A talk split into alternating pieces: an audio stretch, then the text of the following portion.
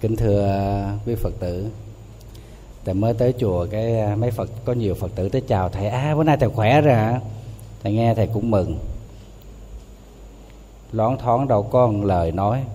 Trời, bữa hổm thì thầy thở hơi lên con lo quá. Bữa nay thầy hết thở hơi lên rồi, thầy chỉ còn thở hơi ra thôi.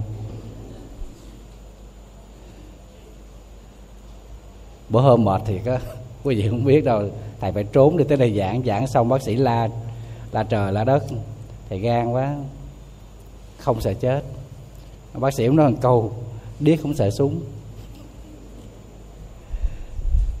À, tại vì thầy nghĩ à, chết nó cũng bình thường nó không có gì quan trọng hết.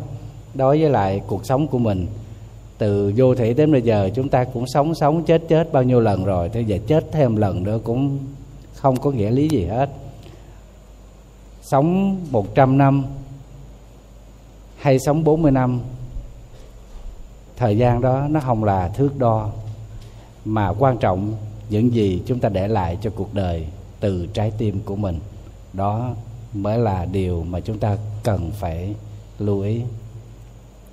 Hôm nay trong tuần lễ phật đản, thầy à,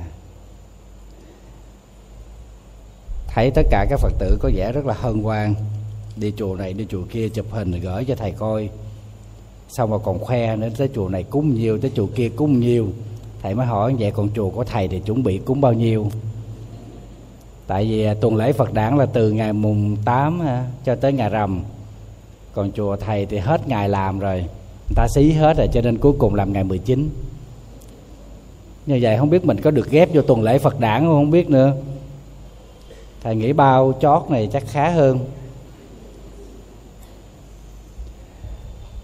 Thưa đại chúng có một à, anh chàng nọ rất giàu có nhưng mà hết sức là keo kiệt.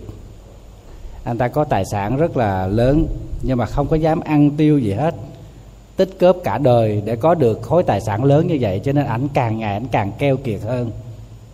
Ảnh chi tiêu rất là chặt chẽ có kế hoạch hết chứ không phải giống như thầy trò mình mà hở đâu xài đó gặp đâu bung đó cho đến một ngày thì anh à, bị bệnh nặng. Anh à, sắp chết. Thì à, anh thấy à, tử thần tới. Này câu chuyện mà. Tử thần cũng à, mặc áo đen cầm lưỡi hái đi tới lạng qua lạng lại trước mặt anh. Anh sợ quá anh run lên. Anh năn nỉ tại vì anh nghĩ là ảnh ờ, cả đời cực khổ rồi, mới có tài sản. Bây giờ chưa có được hưởng thụ gì hết rồi, chết rồi. Cái anh mới năn nỉ thần chết là bây giờ đó, ảnh sẽ chia một phần ba gia tài cho thần chết với một điều kiện là cho ảnh sống thêm năm nữa. Vậy nó mới xì tin. Thầy không biết giơ hai ngón tay là cái gì mà hình như ai chụp hình mà biểu thị vui vẻ là giơ hai ngón tay lên bữa thầy ở trong bệnh viện đó thầy mệt quá, người ta vô thăm thầy cũng giơ hai ngón tay. Và thầy không hiểu cái ý nghĩa hai ngón tay này là cái gì nha. Bà sao không giơ ba ngón? Bà sao không giơ luôn một bàn tay mà có hai ngón à? Chắc là giơ hai ngón tay đó là có cái ý là chúng ta đang thuộc về nhau. Thầy hạnh bảo đó, già vậy chứ xì tin ghê lắm. Bước vô cái giường bông cải của người ta người ta la, ta thổi, còi quét quét cũng cứ chụp hình nhanh lên, cũng giơ hai ngón tay để chụp. Thầy thì không biết, tới khi thầy gửi cho tấm hình đó, thầy mới thấy thầy quá là xì tiền.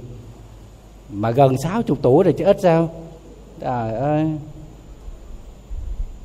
Trở lại vấn đề, cái anh giàu có mà keo kiệt này, anh thấy ảnh chưa có hiện thụ gì. So với cái cái khối tài sản khổng lồ của ảnh để lại thì ảnh mới mặc cả với thần chết. Tôi sẽ chia cho ông một phần ba với điều kiện là cho tôi sống thêm một năm. Thần chết cầm lưỡi hái lắc đầu. Ảnh mới suy nghĩ một chút, ảnh mới nói, thôi được rồi, bây giờ tôi chia cho ngài nửa gia tài, cho tôi sống nửa năm thôi. Chứ bây giờ tôi cực khổ cả đời rồi, làm ra bao nhiêu tiền của để đây, giờ chết ngang, nó uổng quá. Ta cho nửa năm thôi, một nửa gia tài là của ông đó, còn nửa là để đó tôi tiêu xài. Thần chết cũng lắc đầu không chịu. Thì ảnh suy nghĩ một hồi nó thôi, tôi cho ông luôn hết gia tài này. Cho tôi sống một ngày thôi. Thì lúc bấy giờ đó, thằng chết nghe ông nói giao hết gia tài. Thằng chết coi chứ cũng tham lam. Gật đầu đồng ý. Thì à, khi thằng chết đồng ý đó, thì ông cũng không biết một ngày ông làm cái gì. Ông không biết phải làm cái gì nữa. Thì à, thần chết mới hối ổng. Là bây giờ phải giải quyết cho xong cái chuyện này. Ổng ngớ ngẩn ngớ ngẩn, chẳng biết gì. Thì thằng chết mới giơ cái lưỡi hái lên, ra tay. Ổng mới năn điểm nó thôi, cho tôi một phút thôi. Tôi chỉ cần một phút thôi. Một phút cuối cùng. Thằng chết hỏi làm gì? Ổng nói ông viết chút thư.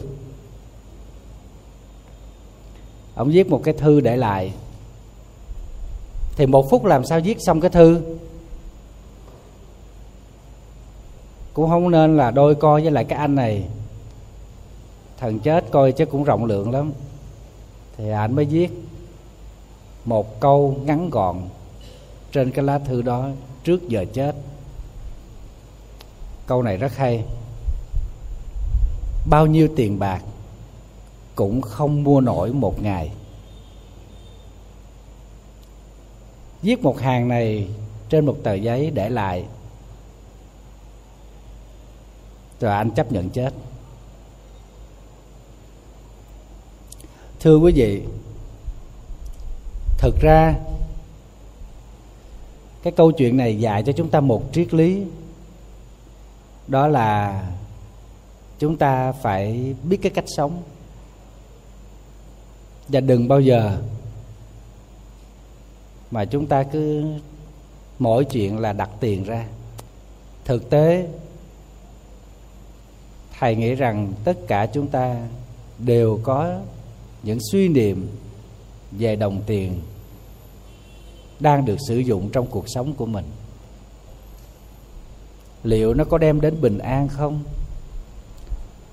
Liệu nó có thật sự đem đến hạnh phúc cho chúng ta lâu dài không? Hôm nay để giải quyết những vấn đề này. Qua tinh thần của phật giáo, nhân mùa phật đản năm nay, thầy xin phép trình bày với lại quý vị qua chủ đề tiền có phải là tất cả? Thưa đại chúng, nếu như à, chúng ta nói cái câu này với một cái người bắt đầu khởi nghiệp bằng những việc làm vất vả khó khăn để kiếm sống, thì có thể chúng ta sẽ bị phản tác dụng. Người đó sẽ phản ứng rất là nhanh và họ cho rằng mình đang ờ, đang đang đang gọi là treo lơ lửng trên cành cây. Thưa đại chúng, đối với lại một người bắt đầu kiếm tiền được tháng đầu tiên cái cảm giác đó nó vui lắm. Đồng tiền bằng chính mồ hôi, nước mắt, công sức, trí tuệ và sự cống hiến của mình. Cho nên đồng tiền đó nó sạch, nó đẹp. Tại vì sao nó sạch? Do chúng ta kiếm được từ cật lực lao động chân chánh. Nó đẹp là chúng ta đang bắt đầu biến ước mơ thành hiện thực. Và chúng ta có quyền được dệt thêm những ước mơ chứ không tuyệt vọng như thất nghiệp. Cho dù chỉ là những đồng lương ít ỏi những đồng tiền mình kiếm được nó không có nhiều nhưng đó là một tín hiệu vui để cho chúng ta có quyền tự tin vào tương lai. Nhưng mà chúng ta gặp cái người này mà chúng ta nói tiền không có là gì đâu con. Ừ, là nó tưởng đâu mình đang uống lộn thuốc rồi đó. Chỉ đối với những người trải qua bao nhiêu thăng trầm của cuộc sống, họ mới đủ bình tĩnh để nghiệm ra tiền không phải là tất cả. Cho nên dù cho mình làm cật lực cả đời để kiếm tiền, nhưng chúng ta không biết cách sử dụng. Thì mục đích của đồng tiền chúng ta làm ra sẽ không được đem đến cái cuộc sống tốt đẹp cho mình. Khi chúng ta sử dụng sai cái mục đích, và thời gian thì nó trôi qua nhanh, tuổi đời chồng chất thì tiền có kiếm nhiều hay là kiếm ít, đến một lúc nào đó, chúng ta thấy nó hoàn toàn như không dính líu tới những nỗi buồn vui của đời người. Chẳng qua chỉ là đắp đổi theo cái sở thích của mình, theo thói quen của mình mà thôi, và đồng tiền nó trở thành một phương tiện hay là một công cụ trong cuộc sống. Khối tài sản của mình làm ra được, nó có giá trị nhưng giá trị của kim tiền chưa hẳn nó là giá trị đích thực của cuộc sống. Và số lượng của tiền nó chưa hẳn làm nên giá trị của con người đơn giản bởi vì con người làm ra tiền, chứ tiền không có làm ra con người. Cho nên ở đây thầy muốn đặt vấn đề với lại các vị trong cái vấn đề đi kiếm tiền. Đó là chúng ta hãy suy tư về giá trị tinh thần, hay nói đơn giản tức là mặt đạo đức của đồng tiền. Một cuộc, một chuyến du lịch mà không có một cái gì vui. Một buổi họp mặt mà không có một kỷ niệm nào ấn tượng. Một buổi hẹn hò, chỉ trách móc cãi vã. Thầy xin hỏi, ngồi trên đống tiền để làm gì? Phải không? Mình chờ một tin nhắn thôi, tin nhắn thôi mà người ta hà tiện người ta cũng không thèm nhắn tin cho mình. Thư gửi đi mấy lần mà hồi âm chưa thấy. Đó đó là lời tâm sự của mấy anh giám đốc trẻ thời nay đó. Lo đi kiếm tiền kiếm tiền lo cho vợ con tới một lúc nào đó. Vợ dẫn con đi về nhà ngoại rồi mới thấy là mình đi kiếm tiền là vô nghĩa.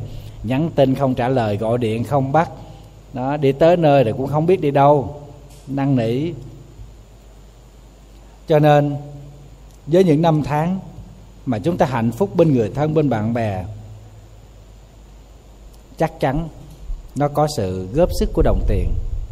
Nhưng tiền chưa hẳn là quyết định để đem đến những hạnh phúc này. Với những niềm vui trọn vẹn cho chúng ta, thì chúng ta làm chủ được những đồng tiền chúng ta sử dụng trong tất cả các hoạt động của mình cái đó mới là cái quan trọng để đưa đến giá trị đích thực của những thứ mà chúng ta tạo ra trong cuộc sống này, bao gồm sự phối hợp cả hai thứ, vật chất và tinh thần. Có thể mình sống 20 năm 30 năm, cuộc đời của mình nó ngắn ngủi như thế, ở bên cạnh người thân, bên cạnh bạn bè. Nhưng thầy thấy nó là một cuộc sống đẹp. Khi chúng ta thật sự là người sống có ích, vẫn còn hơn người sống bảy, tám chục năm nhưng mà chỉ làm khổ cho người thân yêu của mình. Tuy rằng chúng ta không có giàu có, đồng lương nó ít ỏi, thu nhập hạn hẹp, nhưng chúng ta biết chia sẻ, chúng ta sẵn lòng để nhường một phần cuộc sống mình cho người khác rồi mai này chúng ta nhắm mắt lìa đời, thì giá trị đó vẫn tuyệt vời hơn. Những người khư khư ôm tài sản của mình thì giữ bo bo, của người thì để cho bò liếm đi. Không biết thầy suy nghĩ như thế có treo ngược cành cây không quý vị? Có có xa rời thực tế không? Có nhiều người, thầy có tâm sự những chuyện này, có nhiều phật tử mới nói là, trời ơi, sư phụ ơi, không có tiền là chết. Không có tiền chết không quý vị? Có khi cũng chết. Thí dụ như không có tiền mua thuốc uống, cũng chết á. Không có tiền đưa cho con nó đi chích xì ke, nó cũng giết chết á. Quý vị lên mạng sợ đi. Nó, giờ bà mẹ chết, đơn giản là không đưa tiền cho con chích xì ke, lấy dao cắt cổ mẹ nó tỉnh bơ. Trời ơi, ta đọc mà ta thấy nó nó thương tâm làm sao? Mình không giàu có gì vật chất nhưng chúng ta sẵn sàng chia sẻ bằng ân tình, bằng tấm lòng. Thì chúng ta vẫn được tôn vinh. Còn hơn những kẻ ngốc nghếch ngồi khư khư ôm tài sản mà chẳng biết cuộc sống này vốn không có gì tồn tại lâu dài. Có nhiều người thầy thấy rất là keo kiệt với lại người thân, nhưng mà hết sức hào phóng với bạn bè. Bệnh này hình như là mấy anh hay dướng phải hơn mấy chị. Với gia đình thì à, thì à, keyboard không biết keyboard nó đúng không? Nhưng mà với bạn bè thì xả láng sáng về sớm. Cho nên, để chúng ta có thể điều chỉnh được cái cuộc sống của mình, khi áp lực đồng tiền nó chi phối, thầy chỉ nghĩ tới giá trị của thời gian đừng nghĩ tới tiền. Khi à, chúng ta biết rằng mà chúng ta chưa làm được cái điều gì đó được gọi là lợi ích cho cuộc đời, thì chúng ta cũng đừng làm những cái gì đó khiến cho người khác nó chán phèo. Hay nó đơn giản, tức là chúng ta chuyên làm những cái điều mà nó vô nghĩa, vô vị. Đồng tiền đâu có phải là tất cả, đâu có mua được tất cả đâu. Cho nên chúng ta phải sử dụng nó một cách hợp lý đừng vì một người hay đừng vì một lời nói mà chúng ta là trở thành những kẻ ngông nghênh thậm chí là thiếu suy nghĩ, làm những việc không có giá trị gì cho bản thân, cho gia đình và cho xã hội. Chỉ cần người ta khích tướng hay chỉ cần một người nào đó mà chúng ta lao đầu, chúng ta làm những cái việc nó nó không phù hợp thì chúng ta chẳng được bình yên. Có một em phật tử đó, đi tới chùa à, tâm sự loài chim biển với thầy. Thầy nghe kể mà thầy thấy cuộc sống này nó có nhiều thứ mà mình không nghĩ nó sẽ xảy ra nhưng mà nó là sự thật diễn ra. Em này à, quen với lại một cái cô bạn gái nọ và cô bạn gái đó là mình là quen trong một cái dịp tình cờ đi à, đi làm gì đó đi massage. Thầy tới nó đi tẩm quất thì gia đình là không đồng ý, nhưng mà cái em này nó cũng ờ, bảo vệ. Và nó cho rằng là đây là người của nó từ quá khứ, cho nên nó vừa gặp là giống như là đã quen tự bao đời. Ôi rồi ôi, giống cả lương ấn. Ngày nhớ đêm nhớ, đi cũng nhớ, ngồi cũng nhớ, ăn cũng nhớ, xúc miệng cũng nhớ. Nhớ kinh hồn vậy đó không thể tách rời nhau. Chưa hết. Em này trở thành cái người là cung cấp tất cả những ờ, những gì mà cái cô bạn gái này đòi hỏi. Từ áo quần, trang sức, xe, cộ, điện thoại. Mà còn dẫn lên dẫn xuống nữa. Còn năn nỉ nữa. Đang chạy đi xe chở đi vậy, người ta không thích ngồi xe, người ta thích đi bộ. Thì cũng nhào xuống rồi dẫn bộ đi theo người ấy. Trời ơi, nó ngoan dễ sợ nó ngoan hay nó khùng vậy mấy anh? Mấy bà mẹ, có đứa con như vậy nó ngoan hay là nó nó tào lao vậy? Mấy bà mẹ trả lời cho thầy nghe coi. Nó ngoan không? Nó quá ngoan đi chứ. Nó ngoan với ai kia? Rồi tới lúc cái anh này ảnh không có thể nào chịu đựng nổi nữa với cái sự đòi hỏi của cô này. Điện thoại phải là loại điện thoại hiệu gì, bao nhiêu tiền? Rồi trang sức phải là loại gì, hiệu gì? Áo quần. Anh nó thu nhập của anh không có giờ anh đáp ứng được cái điều đó. Tới chùa hỏi thầy thầy ơi, như vậy con phải làm sao? Con có nên kết thúc mối tình này không? Thầy nói là thầy chưa có được ăn miếng xôi, miếng thịt gì hết, mà thầy chia rẽ như vậy thì nó đau nồng lắm. Thầy nghe kể mà nó say mê, nó kể, điểm nào nó cũng nói tốt về cái người đó hết mà không biết tại sao con phát hiện ra ngồi người này đòi hỏi nhiều thứ không hợp lý mà con vẫn phải thương, vẫn phải nhớ. Ngay cả bây giờ nè, con đã đã từ chối những cái yêu cầu đó mà con cũng vẫn phải suy nghĩ là kiếm cách làm sao đó có đủ tiền để mua cái bộ trang sức đó cho người đó. Đó, quý vị thấy. Vì một người, có khi những chàng trai rất là mạnh dạng để đi kiếm sống, rất bản lĩnh, nhưng bỗng trở thành con người không có lý trí. Cha mẹ khuyên không được đấy nha quý vị. Thầy nói con muốn bình yên, con phải dừng lại. Bởi vì sao? Bởi vì người này không phải là mẫu người bạn đời. Có thể mẫu người bạn tình thôi, chứ chưa phải là bạn đời. Người này chắc gì đi bên cạnh con suốt cuộc đời? Khi con không cung cấp được những cái điều kiện của cô ấy, tốt nhất nên dừng lại. Dừng lại để không có đi quá xa. Mãi mãi người đó sẽ là người bạn của mình. Chứ đừng đi tới cái mức mà đối nghịch với nhau, thù hiềm với nhau, rồi khinh bỉ với nhau. Không nên. Tiền không là gì hết. Chúng ta phải nhận thức một cách rõ ràng như thế. Để chúng ta chi dụng đồng tiền cho nó đúng mức và hợp lý bằng cái sức lao động của mình bằng thu nhập của mình. Tô đáp cho cuộc sống này, thầy đã từng nhiều lần thưa với lại quý vị rồi, tiền có thể mua được một ngôi nhà, nhưng không thể mua được một tổ ấm. Đây là sự thật. Thiếu gì người có tiền? Nhưng mà nhà họ thì nghe nó lạnh lùng xương rơi lá hẹ người này với người kia nói chuyện với nhau bằng tin nhắn điện thoại thôi. Anh ở đầu xong, em cuối xong. Phải không quý vị? Chiến tranh lạnh như vậy, ai khổ? Con cái khổ. Hễ mà nó theo mẹ thì là ba nó không vui, mà nó theo ba nó là mẹ nó là trợn trồng, trợn trắng lên. Cái đó rất là khổ. Tiền cũng có thể mua được một cái giường to, nhưng làm sao mua được một giấc ngủ ngon lành? Tiền có thể mua được bác sĩ, mua được máu, nhưng đâu có mua được sức khỏe. Những người mà có bệnh, những người mà có tuổi rồi đó, sẽ hiểu hết giá trị của sức khỏe nhiều khi tiền nó vô nghĩa, chỉ cần được đi đứng bình thường, được cười nói bình thường, thậm chí được rót một ly nước tự mình uống thôi, cũng khó. Tiền mình có thể mua được nhiều sách, làm thư viện. Nhưng mà điều đó không hẳn là chúng ta có thể mua được kiến thức. Đây là chắc chắn. Thậm chí, thầy nói với mấy em tuổi trẻ bây giờ nó lập nghiệp đó, mấy đứa con đừng quá chú trọng vào vấn đề tiền bạc, rồi trở nên cực đoan bởi vì sao?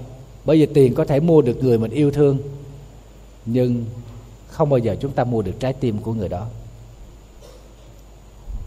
Tiền có thể mua được địa vị, chức quyền, nhưng không bao giờ mua được cái sự trọng nể của người khác. Tiền có thể mua được sự im lặng của dư luận, nhưng không bao giờ mua được những suy nghĩ của họ. Phải không quý vị? Tất cả những điều mà thầy à, nói nãy giờ đó về đồng tiền để chúng ta thấy được rằng trong cái cuộc sống hiện tại của mình khi là một phật tử chúng ta có biết đi chùa chúng ta có biết chấp tay để chào nhau a di đà phật để gửi cái tấm lòng trong sáng với nhau. Ít nhất chúng ta cũng biết ăn chay được một ngày thì chúng ta phải nghĩ đến cái sự quan tâm mà sống bằng lòng chân thành của mình, điều đó nó quý hơn cả tiền bạc. Thầy có đọc một câu chuyện câu chuyện kể rằng có hai anh em nọ bất hạnh, cha mẹ qua đời hết. Thì hai anh em côi cút sống trong một cái ngôi làng nọ, được sự giúp đỡ của mọi người. Tại vì họ hàng quyến thuộc không có ai người anh trai 10 tuổi đứa em gái 8 tuổi. Hoàn cảnh sống rất là bi đát. Nhưng bất hạnh, chồng chất lên. Đôi vai bé nhỏ của những đứa trẻ này. Cái cô em gái của cái cậu bé này bị bệnh bị bệnh rất là nặng. Thì ở một cái bệnh viện ở quê, ở một thị trấn đó thì không có thể nào cứu chữa được cái cô này. Cái cô bé gái này bị bệnh nặng. Nếu không có máu để truyền liền, để tiếp liền, thì máu của bệnh viện, một cái bệnh viện quê đâu có. Chỉ có cách duy nhất là cái người anh này phải cho máu cái người em. Nhưng một đứa bé 10 tuổi cho máu, đây là điều mà y tế không cho phép. Phải không quý vị? Có có hiến máu nhân đạo, có ai cho 10 tuổi hiến máu không quý vị? Có cho không? Bao nhiêu tuổi thì được hiến máu? 18 tuổi hả? Thầy thấy có nhiều người nó 14 15 tuổi mà nó mập ú đó. Nó cũng dư máu vậy. Thầy chưa có hiến máu lần nào. Hết có mấy thầy vận động thầy đi hiến máu. Thầy sợ kim ghê lắm quý vị. Kim mà lụa lụa vô thì ghê lắm. Mỗi lần đi bệnh viện mà cứ rút máu, thầy thầy năn nỉ thì nó rút ít ít thôi. Thầy ăn chay thì ít máu lắm mà không hiểu sao vừa rồi á ngày nào cũng rút thầy mấy ống máu. Trời ơi thầy nói con ơi con thầy ăn chay thì ít máu lắm con rút ít ít thôi. Nó còn lấy ít nhất rồi mà một ống vậy nè mà nó nói ít nhất. Nó nói theo lẽ là phải lấy thêm một ống nữa. Thầy nói vậy thôi con lấy một ống thôi. Quý vị thấy không? Nó nói dối mà mình nghe mình hài lòng mình cũng vui bụng. Thì à, bác sĩ thấy cái cậu bé lo lắng hỏi là em của con bây giờ làm sao? Thì bác sĩ cũng nói thật là nếu có máu truyền liền thì sẽ cứu được em của của con. Mà ở đây không có máu đó, chỉ có con mới có thôi. Cậu bé rất can đảm, cho máu em mình. Tại vì niềm vui của cậu bé này chính là người em. Cho dù có chết đi chăng nữa thì cũng đổi lấy sự sống của em mình. Một cậu bé 10 tuổi rất là dũng cảm thì khi mà máu được truyền trực tiếp từ cái người em này từ cái người anh qua cái người em, thì cái sự sống bắt đầu nó phục hồi dần trên gương mặt của đứa em gái. Thì đổi lại là sự xanh nhạt, yếu ớt của cái cậu anh trai này. Tại vì lấy ra nhiều máu quá. Ở một cái mức độ nào cho phép để bảo tồn sự sống cho cả hai, thì bác sĩ dừng lại thì cái cậu bé này, con nít mà, nó hỏi, thưa bác sĩ, con cho máu vậy con có chết không? Bác sĩ nói, không chết. Vui lắm. Nó nói, vậy thì lấy thêm nữa đi. Ông nói, không đủ rồi. Thì bác sĩ cứ lăn xăng lăn xăng lo cho người em, rồi một số người lại lo cho cái cậu anh này thì với cái trí suy nghĩ non nớt của cái cậu bé 10 tuổi, nó cũng lón thoáng biết được rằng sức khỏe của nó đang bị ảnh hưởng. Vì 10 tuổi mà lấy nhiều máu như thế. Thì nó hỏi nữa, nó hỏi, bác sĩ, nói cho con biết đi, con có bị chết không? Ông nói, không, con sống đến 100 tuổi. Thì cậu bé này nó mừng quá. Như vậy con chia 50 tuổi cho em con. 100 tuổi này con chia làm hai câu chuyện này nó khép lại ở đây. Nhưng nó động lại trong suy nghĩ của người đọc rằng sự sống có thể chia làm đôi. Khi chúng ta thật sự biết sống vì người khác, điều này chỉ có phát ra từ trái tim thôi. Chỉ cần chúng ta suy nghĩ đúng đắn, chúng ta tư duy đừng lệch lạc lời hứa của cái cậu anh trai 10 tuổi này là chia đôi cái tuổi thọ của mình 100 tuổi để chia hai ra cho em 50 mình 50 đủ rồi. Một lời hứa xuất phát từ một trái tim chân thành, nó mới chính là giá trị của cuộc sống. Vì nó được phát ra từ một cái suy nghĩ hết sức là chân chất, không phân biệt, không hơn thua, không tự lợi cho mình. Cái đó nó còn giá trị hơn cả kim, ngân, bạc, vàng còn hơn cả tiền tiền tài danh vọng. Sao quý vị im lặng đáng sợ câu chuyện hay quá phải không? Hay là quý vị uh, câu chuyện hay chứ không phải người kể hay. Hay là quý vị suy nghĩ về những cái tư duy của đứa bé đó? Trước đây quý vị thầy lại thầy rảnh thầy thích đọc sách lắm và tình cờ những câu chuyện thầy đọc thì có ghi chép thầy có nhớ lại.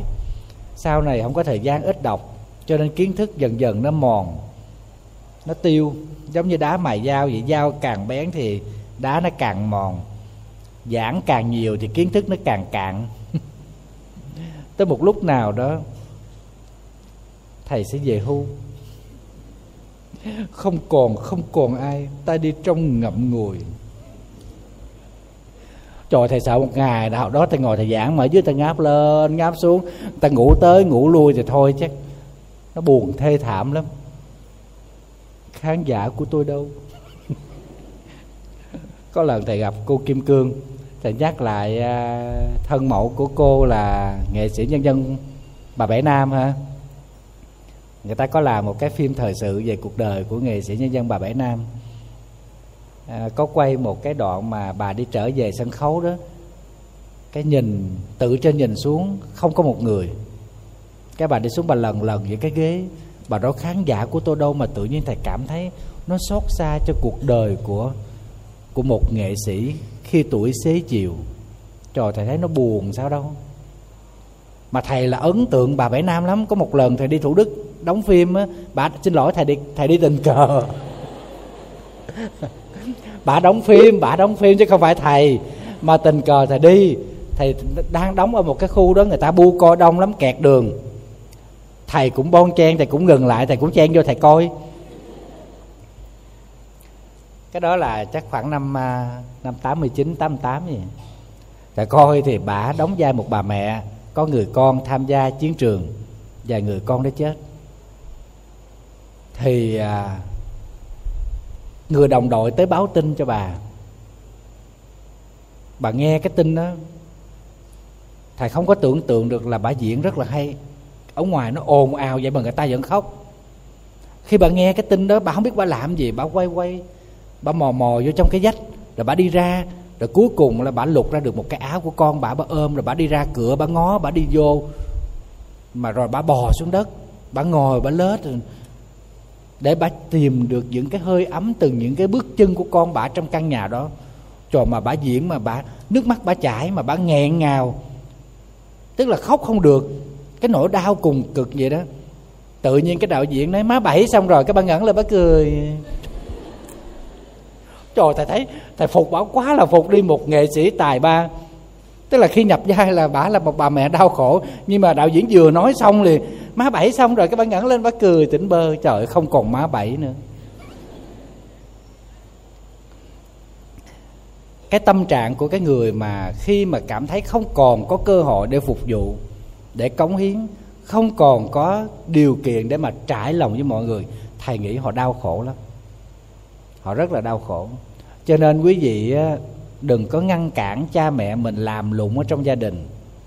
Tại mấy người già đó, hay nói là má ngồi ở không má bệnh.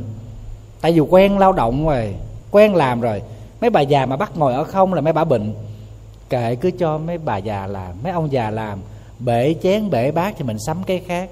Nhưng lỡ cha mẹ mình ngồi chết, ngồi buồn, rồi nó bể đi cái thân đó, cái ân tình đó, chúng ta tìm không ra. Có nhiều phật tử đi tới chùa, thầy nói con ở dưới quê con lên mà con rờ vô gì, con của con nó không cho. Má, trời cái ly đó mua mấy triệu nha má. Má, cái bình bông đó bằng pha lê đó nha má. Cái gì cũng không cho. Bà ngồi bà ngồi không bà biết làm gì. Má má đừng có lặt rau, má lặt rau dài sọc à. Ăn không có được nuốt vô tới cổ mà ngoài miệng nó còn cộng rau muống. Bà buồn đó. Con ngồi con lặt rau. Con nhớ tới những cái chuyện ngày xưa vợ chồng nghèo cũng ăn rau không? Mà đẻ ra năm bảy đứa con nuôi tròn dình bây giờ đã lặt rau cho nó ăn. Nó chê. Rồi nấu nướng cho nó ăn, nó nói nấu không đúng. Giờ rồi á, lọ mọ đi giặt đồ, nó cũng giật lại. Má là không có được đâu. Bà nói, tao làm không được mà tao đẻ ra tao nuôi mày tới bây giờ. Rồi thấy cháu á nó đói rồi đi pha sữa cho nó bú á, thì cũng giật lại, má không có biết pha đúng công thức, nó uống nó bệnh. Bà nói, hồi đó mày có sữa đâu, toàn là nước cơm không mà mày cũng mập ú đó. Hai suy nghĩ khác nhau. Phải không quý vị? Suy nghĩ của người mẹ là suy nghĩ của người già. Suy nghĩ của người muốn được cống hiến, muốn được trải lòng. Nhưng con cái, nó máy móc quá, nó không đón nhận tấm lòng của mẹ cha nó công thức hóa bằng tiền, bằng những khoa học công nghệ để rồi mẹ cha mãi mãi chìm trong cô đơn. Cho nên, ở đây, thầy muốn thưa với lại quý vị rằng, chúng ta không cầu để có nhiều tiền, mà chúng ta chỉ mong sống tốt hơn. Chúng ta không cầu để làm nên một cái kỳ tích vĩ đại gì? Chỉ mong trong thời gian ngắn ngủi của bây giờ, của hiện tại này, của ngày hôm nay, chúng ta làm bằng cả trái tim. Tất cả những điều đó, dù cho người thân yêu của chúng ta không quan tâm, dù cho mọi người không để ý, người ta không biết, người ta không muốn đáp ơn hay là đền ơn đáp nghĩa gì? Thì ít nhất, sâu thẳm trong trái tim của mình, chúng ta cũng bằng lòng. Khi mình sống, hết lòng, hết dạ với người thân yêu của mình, giá trị đó không được đếm bằng tiền, không được tính bằng tiền. Thưa đại chúng, những gì chúng ta đang có được đánh đổi bằng cả tuổi thanh xuân, bằng nước mắt bằng mồ hôi, bằng công sức. Nhưng chúng ta đặt ra một câu hỏi, nó có phải là vĩnh hằng chưa? Những thứ mình đang có, câu trả lời ai cũng có thể biết, đó là không. Có gì là bền bỉ ở trong cuộc sống này? Vốn nó là vô thường. Có gì là bền chắc trong cõi đời giả tạm này? Khi nó luôn biến chuyển theo thời gian. Ngay cả bản thân của mình, ngày nào khỏe mạnh, vui cười, thế mà bây giờ chúng ta ủ rũ trong bệnh tật. Ngày nào chúng ta hãnh diện với sự thành đạt, bây giờ chúng ta chỉ còn lại những ngày tháng vùi trong hối hận, trong khổ đau, khi người thân phản bội, gia đình sụp đổ, con cái thì lại ngỗ nghịch. Cho nên khi gặp áp lực về tiền, để chi dụng cho cuộc sống, thầy nghĩ thầy trò mình phải ôn lại câu hỏi này. Những thứ mình có phải chăng đó là vĩnh hằng? Thầy tin chắc rằng với câu hỏi này sẽ giúp cho chúng ta bình tĩnh hơn, để chúng ta có đủ nghị lực vượt qua khúc quanh của cuộc đời. Và đừng áp dụng câu hỏi này với những người sống chân tình với mình, vì đó sẽ là một vết cắt hằn sâu trong trái tim của họ. Chúng ta vô tình làm tổn thương họ. Bởi vì chúng ta nhạy cảm quá. Chúng ta sống nó nó quen cái kiểu nghi ngờ. Cho nên khi gặp chân tình, chúng ta không nhận ra được. Và chúng ta cứ nghi ngờ họ. Đây là một sự sỉ nhục. Giá trị của cái cái trái tim con người chính là sống chân tình, sống trung thực. Để mỗi một ngày trôi qua trong cuộc đời của mình mình không có gì phải tiếc nuối. Nếu như thế, thì người thân của mình, họ sẽ hạnh phúc trước sự hiện diện của mình. Thì cứ nhân ra, xã hội và cộng đồng sẽ thật sự thăng hoa khi chúng ta mỗi một con người đóng góp bằng một trái tim chân tình đối với bản thân mình không có gì để phải hối hận. Với những việc đã trôi qua trong cuộc đời của mình. Năm tháng chồng chất. Năm ba mươi năm sau, chúng ta cũng không có gì để phải hối hận cả. Chúng ta không có gì phải dai dứt. Thật là phí. Khi chúng ta bỏ đi một đời, sống cho những ích kỷ, những mưu toan, rồi cuối cùng, chúng ta chỉ còn lại những ngày tháng rai rứt mà quý vị biết có những thứ rai rứt đó làm cho chúng ta đau khổ vô cùng. Có một anh nọ đến chùa. Nhờ thầy chỉ cho anh cách yên tâm. Thầy mới nói, thầy mà biết cách yên tâm thì thầy không có ngồi đây. Thầy phải an trú trong đại định, hoặc giả là sanh tới cảnh giới nào rồi. Anh hỏi cái tự nhiên cái thầy nghĩ tới cái hình ảnh của nhị tổ huệ khả mà tới cầu đạo với sơ tổ bồ đề đạt ma cầu hòa thượng dạy cho con cách an tâm. Nhưng mà thầy cũng uh, kiên nhẫn thầy hỏi chứ do chuyện gì mà anh bất an? Anh mới nói do câu nói của ảnh mà dẫn tới cái chết của vợ. Thầy hỏi câu nói gì mà ghê gớm vậy? Hơn cả gươm dao. Anh uh, mới kể rằng là anh nghi ngờ. Nghi ngờ vợ anh không chung thủy và anh có lời lẽ xúc phạm. Thì chị vợ chị nói, nếu như anh không tin thì chỉ có cách là em chết. Để chứng minh cho cái cái sự sai lầm của anh khi mà chụp mũ người khác. Và để bảo vệ cái sự trong sáng của em. Thì cái anh chồng lại vô tâm mới nói, thì bà chết đi, nói xong đi và cũng không bận lòng. Cho tới khi đứa con nó gọi điện, kêu ba về mau đi. Mẹ đã uống thuốc tự tử rồi. Thì ảnh lại suy nghĩ rằng là cái vở kịch này, cái cô vợ của bà ra cô bịa ra cô kêu cái đứa con gọi. Anh nói, mẹ mày mà chết cái gì? Cho tới khi người nhà của ảnh báo tin là vợ anh đã chết rồi thì ảnh mới tin, ảnh mới chạy về.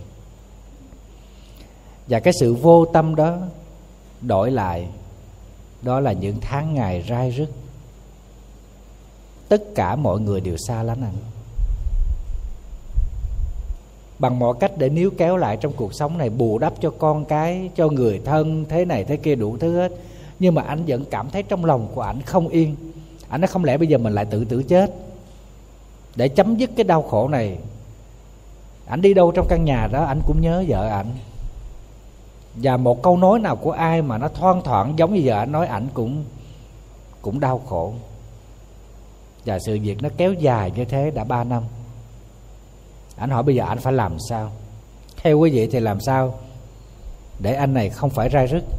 Thầy mới nói một câu như thế này. Những sai lầm của con người trong cuộc sống không có gì là kinh khủng mà điều đáng kinh khủng nhất đó là cố chấp không nhận ra sai lầm của mình. Phải không quý vị?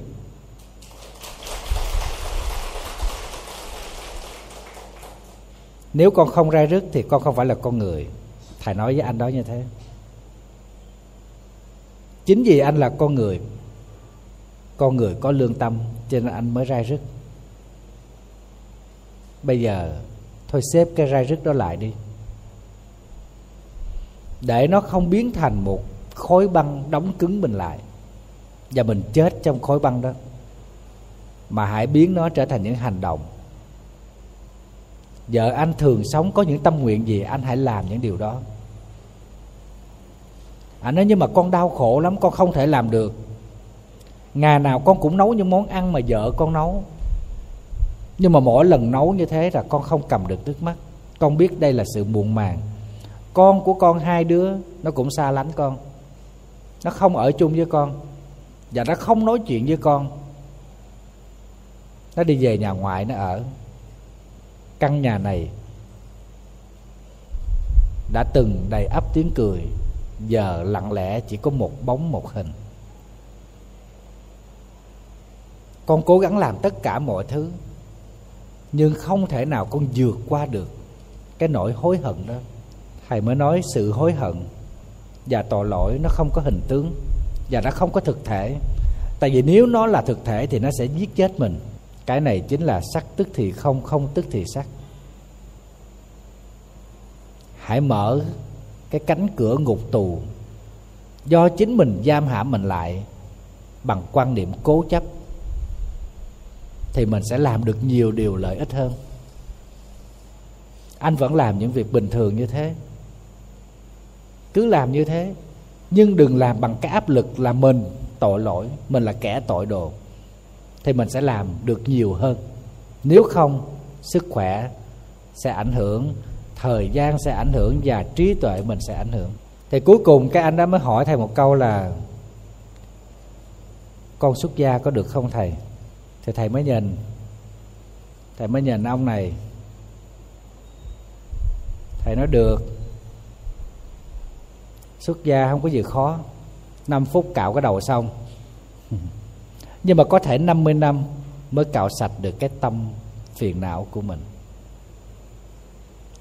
Anh nói, vậy thầy nhận con nha. Thầy phải im lặng. Lỡ ngày đó đó hôm nay mình giận ổng mà nói chắc mình chết, cũng nói, thầy chết đi rồi mình làm sao trời? Này tập 2 à màn hai cảnh một. Thầy bằng lòng, thầy nói được. Muốn xuất gia thì cứ tới chùa thầy. Không có khó khăn gì hết. Nhưng mà phải nhớ một điều, cửa chùa không có đón những con người có cái tâm bệnh hoạn như thế.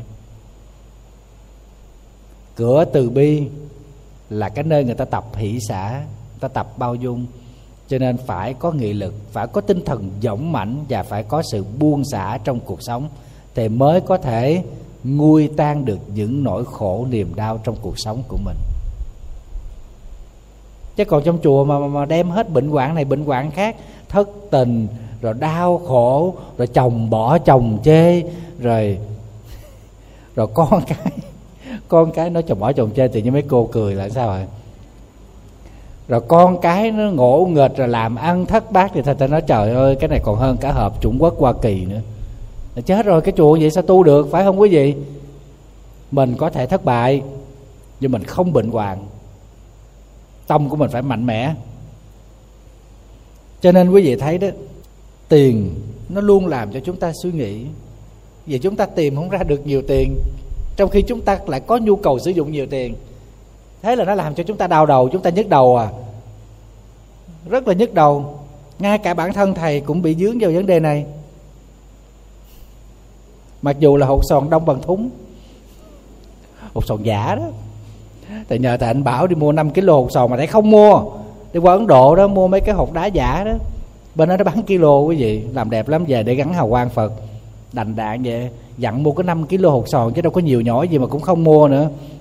Quý vị biết hồi xưa đó, cách đây 6 năm mà vận động quý vị một người một mét đất để mua mua đất để thành lập viện chiến tu hai, khi nghe tin giải tỏa quý vị nhớ không?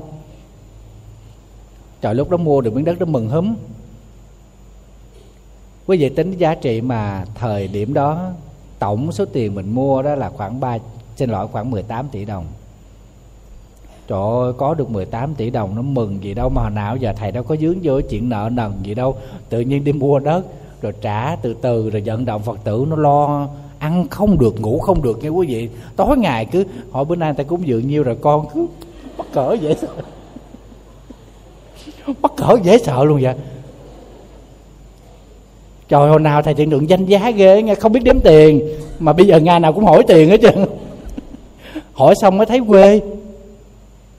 Nhưng mà không hỏi sao được tới cái kỳ hạn là phải đưa cho người ta bao nhiêu phần trăm, bao nhiêu phần trăm. Trời, quý vị biết lo, dễ sợ. Trả xong hết tiền mừng, thôi là mừng. Thế mà bây giờ có người tới hỏi mua miếng đất đó trăm tỷ. Bây giờ theo quý vị có bán không? Bán không? Sao không bán? Mua 18 tỷ, bán trăm tỷ mà không bán hả? Trời đất quỷ thần ơi, ngồi không mà cũng có được 81 tỷ đồng 82 tỷ đồng trời đất quỷ thật có 6 năm chứ mấy.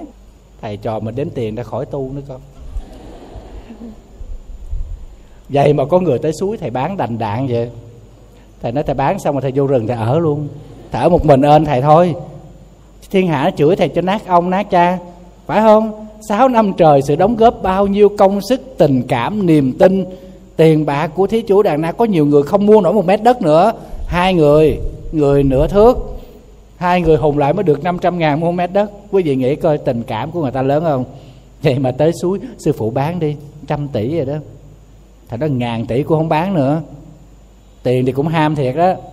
Chứ mình nói không ham tiền ta tưởng là mình đi khùng.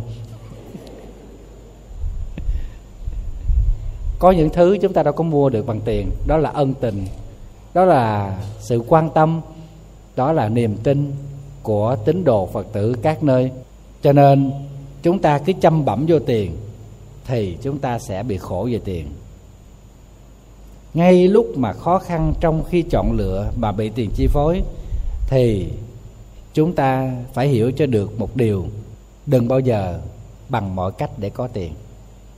Vì tiền không phải là tất cả. Hôm nay không có tiền, mai có tiền. Vậy thôi. Do mình thiếu cái phước báo từ cái sự bố thí cúng dường chia sẻ người khác. Cho nên bây giờ nó kết thành cái quả báo là chúng ta eo hẹp về tiền bạc. Đừng so sánh với người giàu có mà chúng ta sanh ra tuổi thân.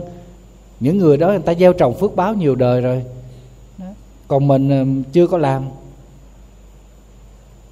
Cho nên thầy khuyên những cái người phật tử mà cứ cứ lo mà so sánh tiền bạc này kia, thầy nói, con ơi mình ở với một cái người đạo đức mà nghèo khó còn hơn ở chung với kẻ keo kiệt, thất đức mà họ có tiền. Quý vị đồng ý không?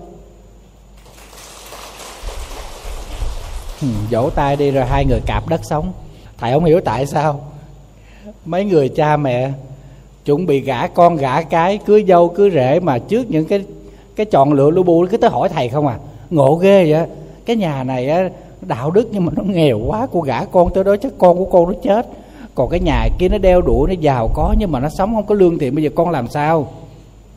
Thầy mới nói, thầy nói thôi con ơi, thà là chọn cái người đạo đức mà mình gửi thân, gửi phận.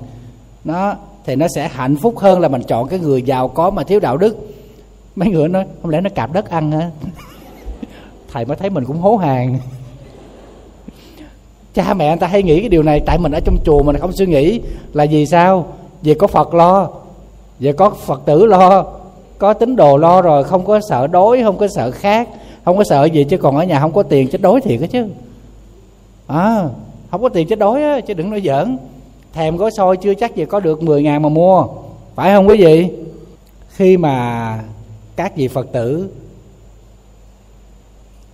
hỏi thăm thầy để có một cái lời khuyên khách quan thì thầy luôn hướng dẫn những gì đó là nên chọn cái phần đạo đức, chọn cái phần tình cảm. Tại vì thầy nghĩ rằng cái tình cảm đó nó làm cho chúng ta được hạnh phúc. Và khi chúng ta hạnh phúc đó, chúng ta bình an. Chúng ta bình an thì chúng ta sẽ có đủ cái thời gian, có bình tĩnh để chúng ta suy nghĩ ra cái cách để kiếm tiền. Chứ còn mình đi tới cái chỗ mà nó có tiền thiệt đó, nhưng mà nó không bình an, không hạnh phúc thì có thể chúng ta cũng xé rào, chúng ta cũng bứt phá, rồi chúng ta cũng chết dần, chết mòn cho nên, cái hạnh phúc thật sự nó được xây đắp trên nền tảng của trái tim nhân hậu con người bằng cái nếp sống đạo đức. Chứ không phải bằng kiến thức đâu. Kiến thức có thể kiếm cho chúng ta được nhiều tiền đó, nhưng chắc chắn nó không bền chắc và không hạnh phúc. Cho nên xã hội có văn minh, có phát triển cỡ nào thì thước đo về hạnh phúc vẫn nghiêng về phía đạo đức. Thầy tin như vậy.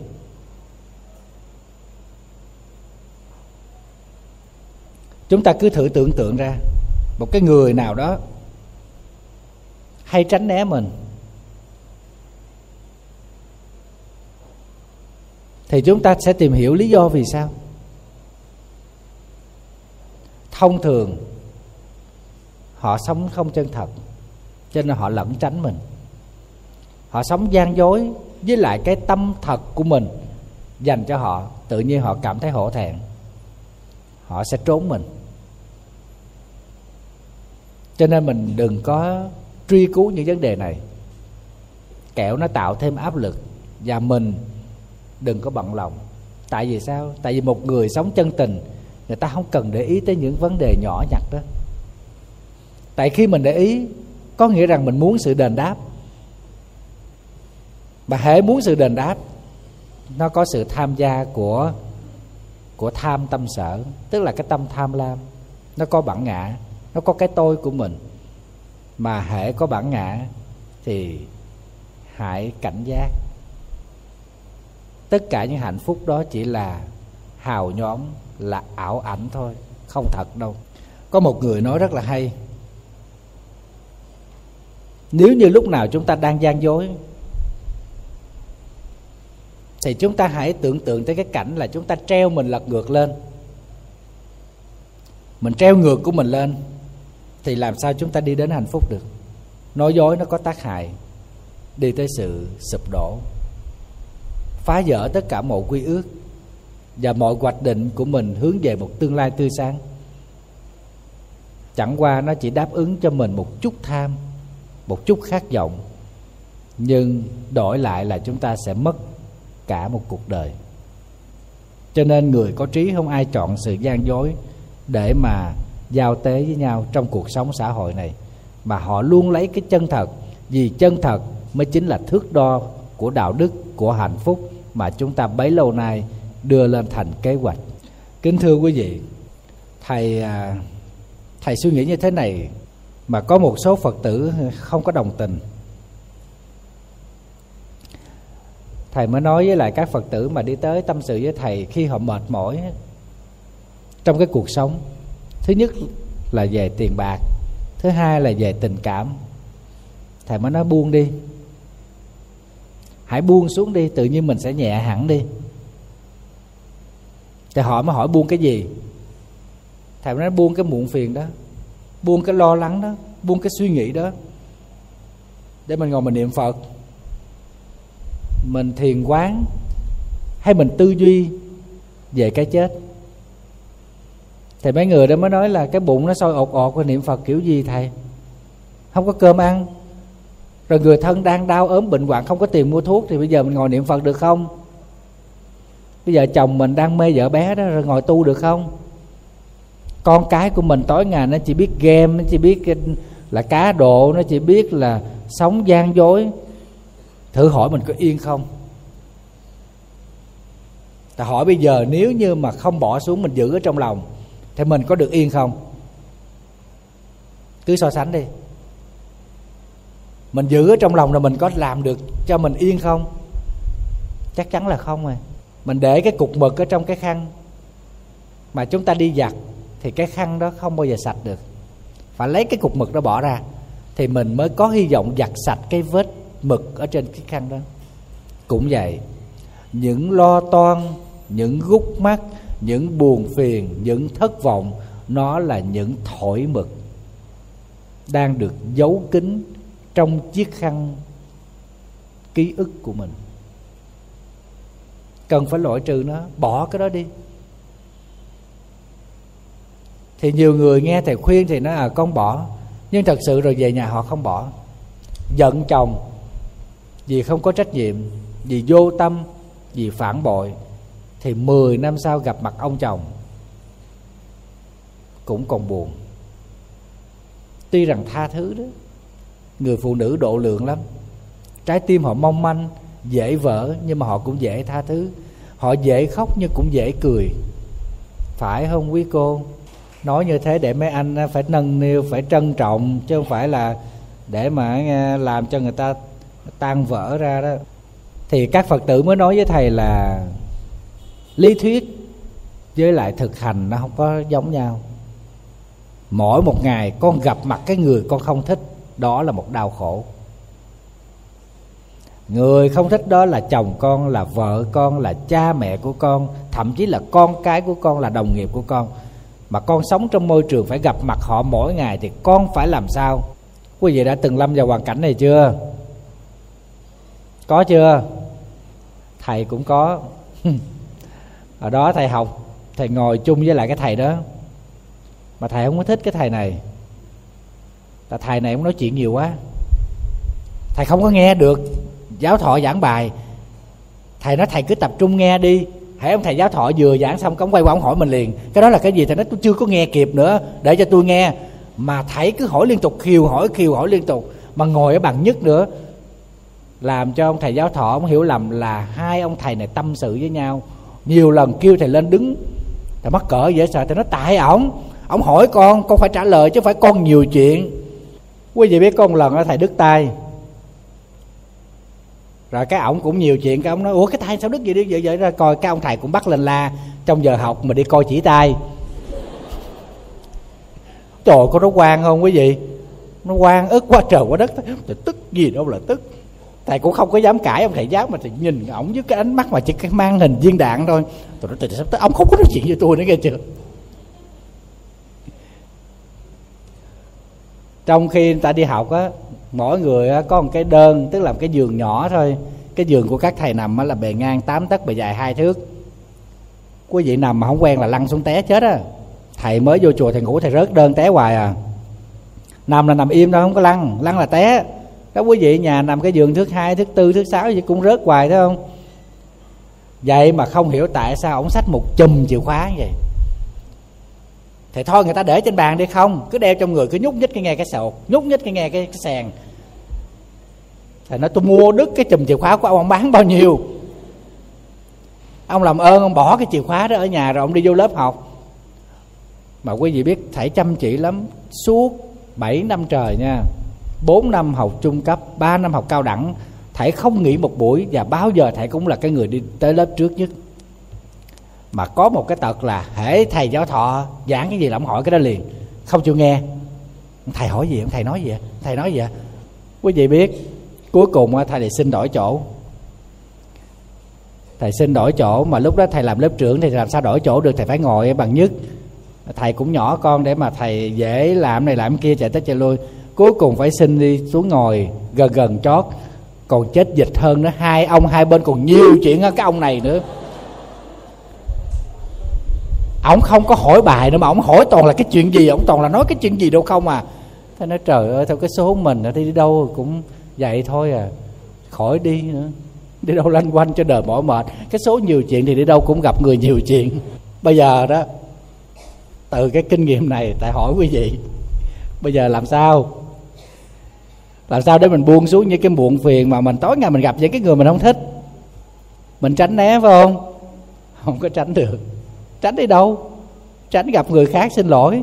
Nó còn kinh khủng hơn cái người này nữa. Thôi, chấp nhận thương đau đi con. Cho nên, giá trị về vấn đề an định tâm mà đức phật dạy, thật sự nó có tác dụng trong những lúc chúng ta mệt mỏi về cuộc sống. Bất kể lý do nào, đem tới những áp lực, tranh chấp quyền lực cạnh tranh, làm ăn, buôn bán trong mậu dịch. Hay là chúng ta giao tế bạn bè tạo thành những cái sự mệt mỏi này? Quý vị tập buông xuống đi. Buông cái người đó xuống.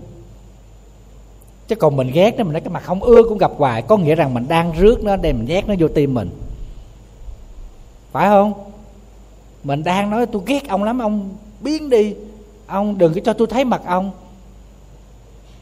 thì điều đó có nghĩa rằng mình đang lặp lại cái hình ảnh của người đó trong trái tim mình. Vô tình là chúng ta làm cho những thổi mực đó nó tan ra nhiều hơn, nó dây bẩn hơn trong cái khăn của mình.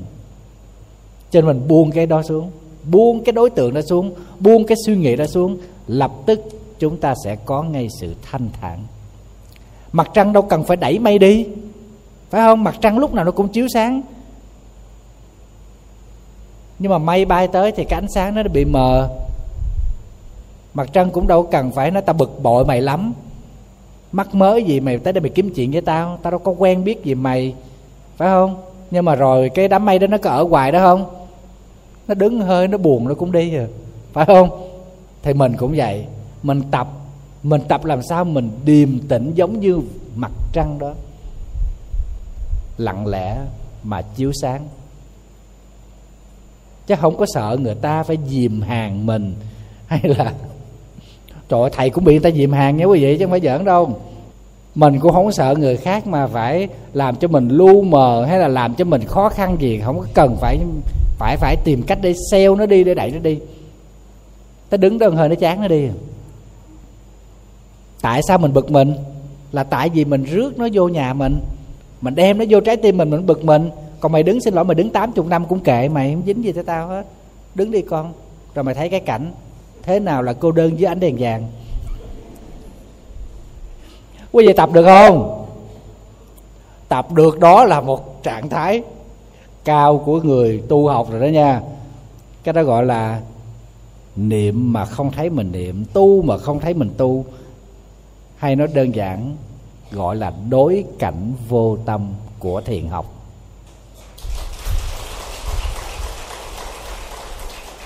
Chứ bây giờ mình tránh ở chỗ nào? Mở mắt ra là thấy rồi. Phải không? Con mắt mình để thấy, lỗ tai mình để nghe, mũi mình để ngửi.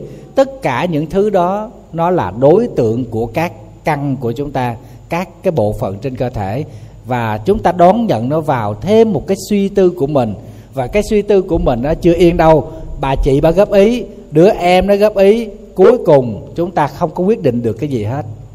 Toàn là gặp dòng họ bàn bàn thái sư xuất hiện mà thì thế nào cũng sẽ có bàn quý phi. Phải không quý vị? Nó cứ bàn tới, bàn lui, bàn xuôi, bàn ngược, bàn riết rồi thôi. Từ ông chồng mình tốt cho tới mình thành ông chồng là ghẻ chóc không. Nó từ cái bà vợ hiền lành mình đón về giờ thành anh gút không. Do họ bàn.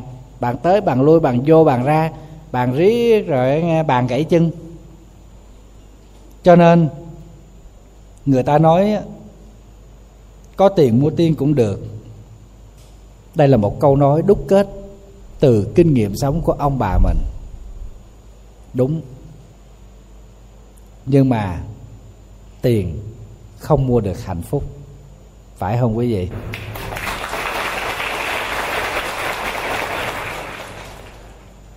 Đồng tiền nó nó có cái sức mạnh ghê gớm lắm. Nhưng mà có những thứ đồng tiền này không chạm tới được.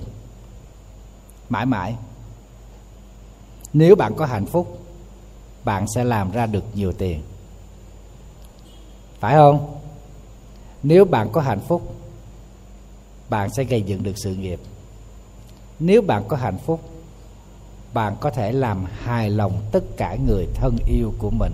Và tất cả những thứ đó không phải xây đắp bằng tiền.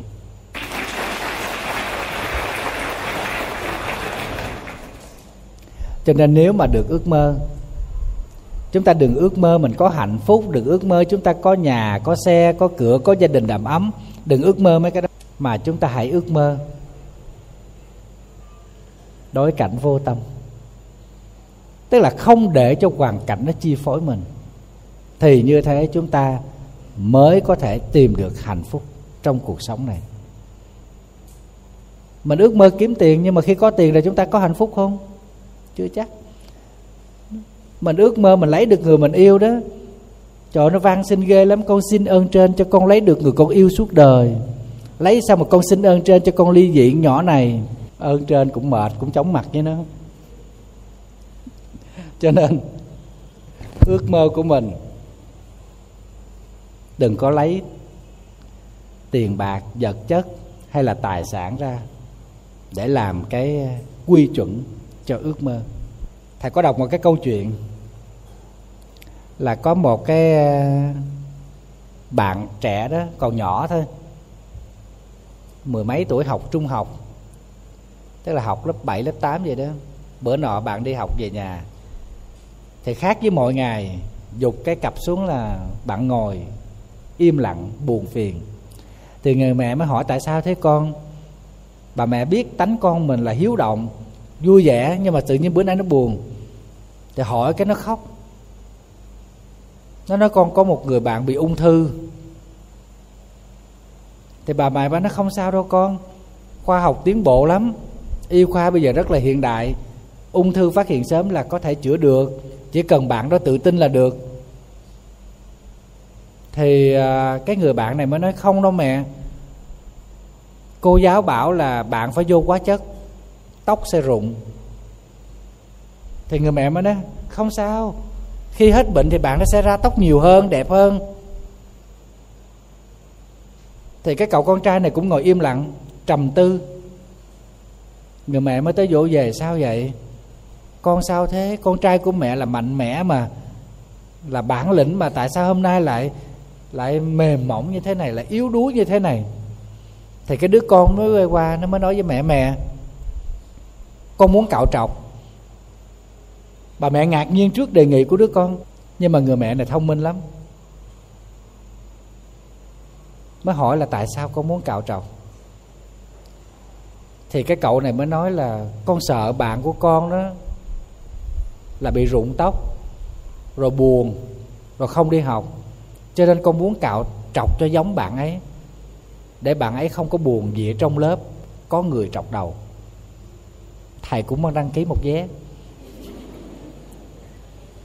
bà mẹ rất là tán đồng. Được mẹ sẽ dắt con ra tiệm cắt tóc. Nhưng mà có một điều rất là bất ngờ khi mà dẫn ra tiệm cắt tóc thì lại gặp thêm hai người bạn học chung với là cậu bé này. Cũng xin mẹ đi ra cạo trọc đầu. Và cái ông à, cái ông tiệm cạo tóc đó hớt tóc đó ổng miễn phí. Ổng không lấy tiền. Khi ông nghe cái ước mơ của cái, những cái cậu bé này là muốn được cạo trọc đầu cho giống cái người bạn bị ung thư rụng tóc. Câu chuyện nó rất đơn giản như thế nhưng chúng ta phải nói tới cái giá trị của nó. Đó là sự quan tâm và đồng cảm. Nếu có sự đồng cảm, chúng ta sẽ có đủ bản lĩnh để đối diện với phong ba cuộc đời. Nếu có sự quan tâm, chúng ta sẽ mạnh dạn hơn để vượt qua những khó khăn trong cuộc sống.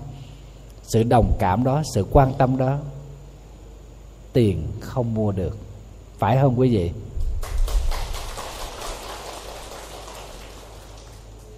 Cho nên thầy nghĩ rằng trong cuộc sống này, người ta giàu, người ta tiêu tiền tỷ, mình nghèo, mình tiêu vài chục ngàn. Mình sống qua ngày như thế, chưa hẳn ai hạnh phúc hơn ai. Phải không quý vị? Người ta giàu, người ta đi xe mấy tỷ, mình nghèo, mình đạp chiếc xe đạp còi.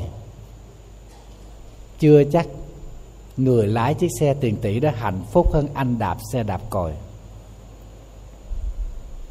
Người ta giàu có, người ta đi vô những cái trung tâm mua sắm có uy tín, có thương hiệu, mình nghèo, mình đi chợ đêm mình mua hàng sale mình mua hàng xài xài rồi qua sử dụng.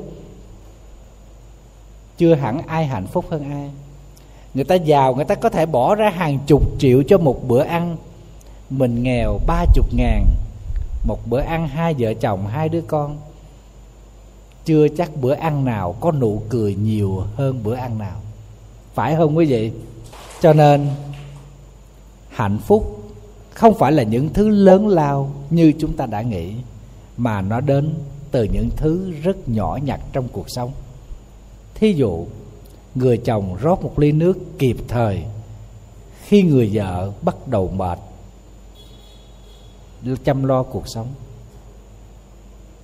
Hạnh phúc đó đâu có mua bằng tiền, chỉ cần có trái tim thôi, phải không?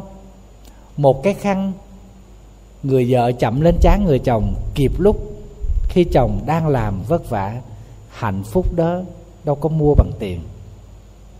Chỉ cần trái tim thôi, chúng ta làm được rồi. Một món quà mọn chỉ cần 10.000 đồng thôi, cũng có thể làm cho người thân yêu của chúng ta mãn nguyện còn hơn là kim cương hột sòn mà được đem đi đánh đổi cuộc đời mình từ sự gian dối giả tạo. Cho nên, chỉ cần chúng ta khỏe mạnh, chúng ta chân tình, chúng ta yêu đời, thầy nghĩa rằng chúng ta ra đời với hai bàn tay trắng, thì mai kia chúng ta rời xa cuộc đời này trắng hai tay, nhưng chúng ta vẫn bằng lòng. Vì trong khoảng thời gian của hai của một đoạn đường trắng tay đó chúng ta là người hạnh phúc.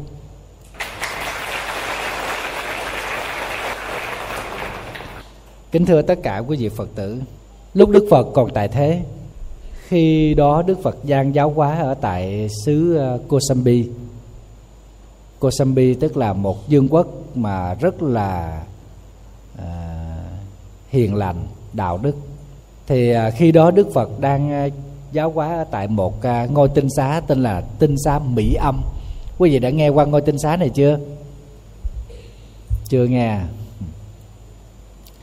thì à, khi Đức Phật giáo hóa ở cái ngôi tinh xá Mỹ Âm này ở tại Dương quốc Kosambi thì nó có một cái một cái chuyện xảy ra ở trong cái ngôi ở trong cái cái cái cái cái cái cái, cái, cái xứ này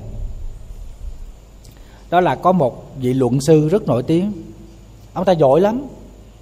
Ông ta giỏi tới mức ông ta cho rằng mọi người là ngu tối, có một mình ông là sáng suốt thôi. Không ai có thể biện luận lại ông. Tài của ông giỏi như thế. Thì một bữa nọ, cái ông luận sư này ông mới đốt một cái cây đuốc. Ông đi vô chợ, giữa ban ngày. Thì mọi người mới thắc mắc là ban ngày mà ông đốt đuốc, ông đi làm gì? Cái ông nói tôi đốt đuốc để tôi soi cho người ta thấy. Cả thế gian này đều u tối. Chỉ có một mình tôi là sáng thôi. Ngông nghênh vậy đó, kiêu ngạo vậy đó. Thì mọi người chỉ lắc đầu thôi. Chứ biết làm gì? Bị ổng cho rằng là ngu tối, không nhìn thấy. Cho nên bây giờ ổng cầm đuốc ông đi soi cho người ta thấy. Tốt vậy đó chẳng những thế mà ông còn nói, tôi đem đi đốt, đuốc tôi soi coi trên thế gian này, ai là cái người dám thách đấu biện luận với tôi? Ghê gớm vậy đó. Phải chi thầy sống thời đó. Thầy đốt cho ông thêm cây đuốc nữa. Chứ ông cầm con cây nó không đủ, cầm hai cây để ông chiếu cho nó sáng. Thầy còn tốt hơn ổng nữa. Thầy nói thầy sẵn sàng làm thư ký cho ổng để ghi danh những người thách đấu với ổng thì thưa với lại quý vị, ông này rõ ràng là ông không học được cái câu thiên ngoại hữu thiên. Sơn ngoại hữu sơn, tức là ngoài trời còn có vòm trời khác cao hơn, ngoài núi này còn có núi khác cao hơn. Ếch ngồi đáy giếng, những người này thế nào cũng sẽ bị một người khác dạy cho một bài học nhớ đời. Thiệt là đáng tiếc quá đi à rất may cho ổng là đức phật. Quán nhân viên thấy ông này có nhân, có cái cái cái cái tâm hướng đạo và đức phật thấy cái nhân duyên đó cho nên là mới đi tới thế giáo hóa ông. Thì đức phật hiện ra thành một ông già, ngồi ở một cái xó giữa chợ. Thì à, ông này ông ông à, mới cầm cái cái cái cái đuốc đó ông đi. Ông đi ngang cái ông già. Thì không có ai hỏi ổng nữa hết á ổng đắc thắng. Là vì đâu có ai dám thách đố ổng. Tự nhiên có ông già ngồi lụp sụp đó. Hỏi gì chứ, ông làm gì vậy? Cái ông mới trả lời là tại vì mọi người ngu tối quá. Đã ban đêm không thấy ánh sáng rồi mà ngay cả ban ngày cũng thấy không thấy ánh sáng nữa. Cho nên tôi phải khổ cực đốt đuốc đi sôi cho mọi người thấy. Ghê vậy đó. Thì cái ông già mà ngồi lụ khụ ở một cái góc phố này mới nói có bốn pháp sáng suốt. Ông có biết không? Thì ông đứng ngớ ngẩn, không biết bốn pháp gì. Ông nói không biết. Ông này cũng trung thực lắm. Ông nói tôi không biết. Không biết thì đứng đó. Tôi nói cho ông nghe. Một là hiểu rõ thiên văn địa lý, điều hòa bốn mùa. Hai là hiểu rõ tinh tú, thông thạo ngũ hành. Ba là hiểu rõ phương pháp trị quốc an dân. Bốn là hiểu rõ việc điều binh khiển tướng chắc chắn không sơ xuất. Ông là một luận sư. Có hiểu rõ bốn pháp này không? Thì nghe cái câu nói của ông già này, thì cái vị luận sư này mới xấu hổ. Ông có biết nhưng ông không biết rõ tại vì cái ông già này hỏi là có biết rõ bốn cái pháp sáng suốt này không? Ổng học trong sách vở thì ổng chỉ biết chung chung thôi chứ không có biết rõ ràng. Cách dụng binh ra làm sao, cách dùng tướng ra làm sao, cách coi thiên văn địa lý như thế nào. Cho nên ông thấy ông xấu hổ quá ông ném cây đuốc đó. Và ông chấp tay lại với cái lòng khâm phục. Thì ông mới xin theo đã làm học trò của một cái ông già này. Và tất cả những cái sự ngông cuồng của ông, nó tan mất. Ông nghĩ rằng mình tự hào mình là cái người mà biết hết tất cả những thứ trong thiên hạ. Không ngờ hôm nay lại thua một ông già ở đầu đường xó chợ. Nhưng mà khi ông chắp tay ông quỳ xuống để ông xin theo làm học trò thì ông già đã hiện lại nguyên tướng là đức phật. Thì lúc bấy giờ, đức phật mới nói cho ông nghe một bài kệ. Hiểu biết được bao lâm đã khinh người quá lắm, như kẻ mù cầm đuốc, người sáng mình tối tâm nghe bài kệ này, cái ông luật sư đó ổng mới hiểu ra được mọi thứ. Cầm đuốc cho người ta thấy đường thì người ta sáng còn mình tối. Thường thường nó vậy phải không quý vị? Mình cầm cái đuốc mình dơ cho người ta là người ta thấy người ta rõ lắm còn mình bị cái ánh đó nó nó chiếu lại vô con mắt mình đó, nó chói. Cái đó nó cả nghĩa đen lẫn nghĩa bóng. Ảnh cho rằng mọi người ngu tối ảnh soi đuốc cho người ta sáng nhưng mà không ngờ rằng hành động của ảnh tố cáo ảnh chứng minh cho ảnh là cái người thật sự là kém hiểu biết. Mình biết có bao nhiêu, mà mình lại ngông nghênh, khinh người người mù cầm đuốc, thì mãi mãi đâu có thấy ánh sáng. Nhưng mà mọi người có thể đưa vào ánh sáng để người ta hiểu. Nghe cái bài kệ này, sụp xuống lại đức phật. Đức phật mới nói, không có ai ngu dốt như ông. Giữa ban ngày mà cầm đuốc đi vào chợ, những gì mà ông biết, nó chỉ đáng bằng một hạt bụi ông nghe đức phật nói, ông cảm phục quá. Cho nên ông quỳ xuống ông xin được xuất gia làm sa môn. Thưa quý vị, cái câu chuyện này, nó trở thành một à, một giai thoại khi đức phật còn tại thế về chuyện người ngu cầm đuốc giữa ban ngày. Không phải là vì cái ông phạm chí này biết quay đầu. Rồi chứng quả làm cho mọi người kính mến đức phật, mà chính ở chỗ đức phật khai thị cho mình qua cái hình ảnh của cái cái ông phạm chí này. Thỉnh thoảng trong cuộc sống, chúng ta cũng giống ông này. Khoe trương tài năng của mình, tự hào về những đóng góp của mình, sanh ra kiêu ngạo, coi thường thiên hạ. Tất cả những hành động đó là những hành động thiếu sáng suốt. Hay nó khác đi, tức là không có trí tuệ, sẽ đem tới khổ đau. Mà những người thường làm ra được nhiều tài sản, những người có khả năng kiếm tiền nhiều, trong thời gian ngắn, đa phần bị dướng vào căn bệnh cũng giống như là ông phạm chí này. Phải không quý vị?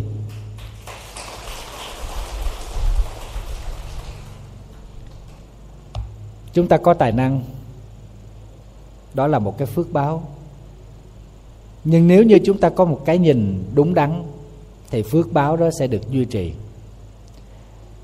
Chúng ta có năng lực, đó cũng là một phước báo. Nhưng nếu chúng ta có đạo đức thì năng lực đó sẽ phục vụ được cho cộng đồng nhiều hơn, cho lợi ích tập thể nhiều hơn. Và tất cả những điều đó chỉ có thể có được đối với một người biết cân đo, biết suy nghĩ thế nào là hạnh phúc trong cuộc sống của mình. Đức phật ra đời chỉ vì một nhân duyên lớn, đó là mở ra cho tất cả mọi người thấy được cái giá trị của sự giác ngộ. Cái đó gọi là phật tri kiến. Tức là cái hiểu biết mang tính chất giác ngộ. Điều này trong kinh đại thừa diệu pháp liên quan nói rất là rõ. Có đoạn đức phật nói, ta vì một đại sự nhân duyên mà xuất hiện ở đời, đó là vì khai thị chúng sanh ngộ nhập phật tri kiến. Tức là mở ra cho chúng sanh hiểu biết, thực hành và thẩm thấu tri kiến phật. Tri kiến phật tức là những sự hiểu biết mang tính chất giải thoát. Cũng vậy, kiếm tiền là một phương tiện để cho chúng ta được hạnh phúc. Hay nói khác đi, chúng ta kiếm tiền là một phương thức để đắp xây sự giải thoát cho mình. Hy vọng rằng trên con đường kiếm tiền của tất cả các bạn sẽ được đặt trên nền tảng của tri kiến phật. Như thế, chúng ta mới có thể làm cho chất phật lan tỏa trong đời sống của mình trong mọi người. Như vậy thì mãi mãi ngày nào đức phật cũng đản sinh. Xin tạm biệt và chúc quý vị cùng với lại người thân của mình có một mùa Phật đản an lành trong ánh hào quang của Đức Phật.